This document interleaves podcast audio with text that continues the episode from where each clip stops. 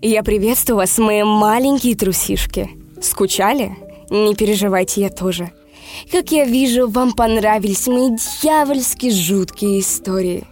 Поэтому сегодня я снова лишу вас сна. Слушайте внимательно и не обмочите штанишки.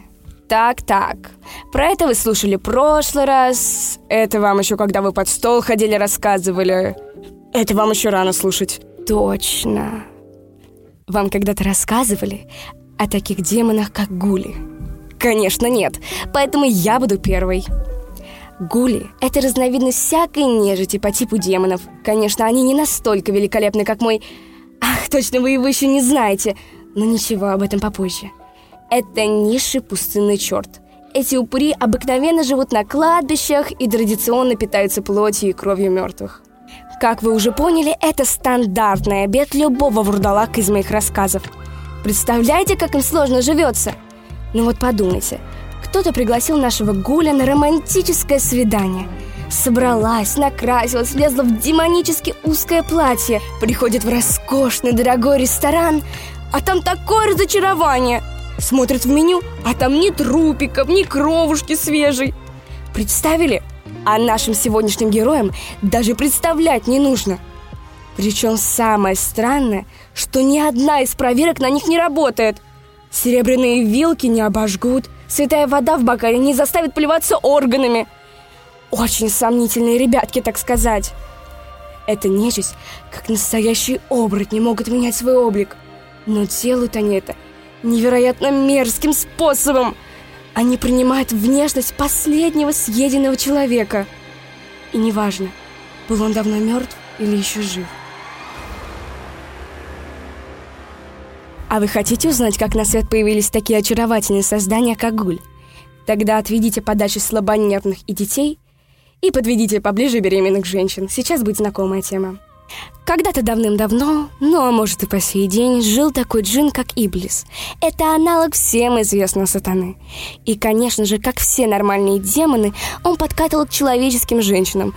Ну и тогда где-то на белом свете появлялись маленькие милые гуль.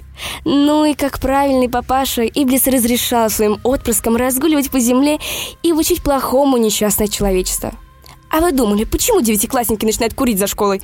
Это все гуль, а не плохое воспитание. Вообще, единственное оружие против гуля – это огонь. Устроим ему солнечную ванну, а затем нужно отрубить конечности. Правда, они имеют свойство регенерироваться, но долго. Затем и голову. Это самое сложное. Их шея – сплошные кости, а кость не каждый сможет прорубить. На удачи, мы маленькие любители проблем. Ну а теперь моя любовь. Песня. Кто лучший друг детей приходит в Новый год? Рогатый и пушистый он копытцем цок-цок-цок. Мешок с детьми несет, подарок он себе. Зубами щелк-щелк-щелк, не стало вдруг детей. Да, мой любимый новогодний персонаж Крампус – Само очарование, весь такой пушистенький, рогатенький, как козлик. Но вот только этот козлик в ночь с 5 на 6 декабря идет закупаться на Новый год. Правда, не мандаринами, а детьми.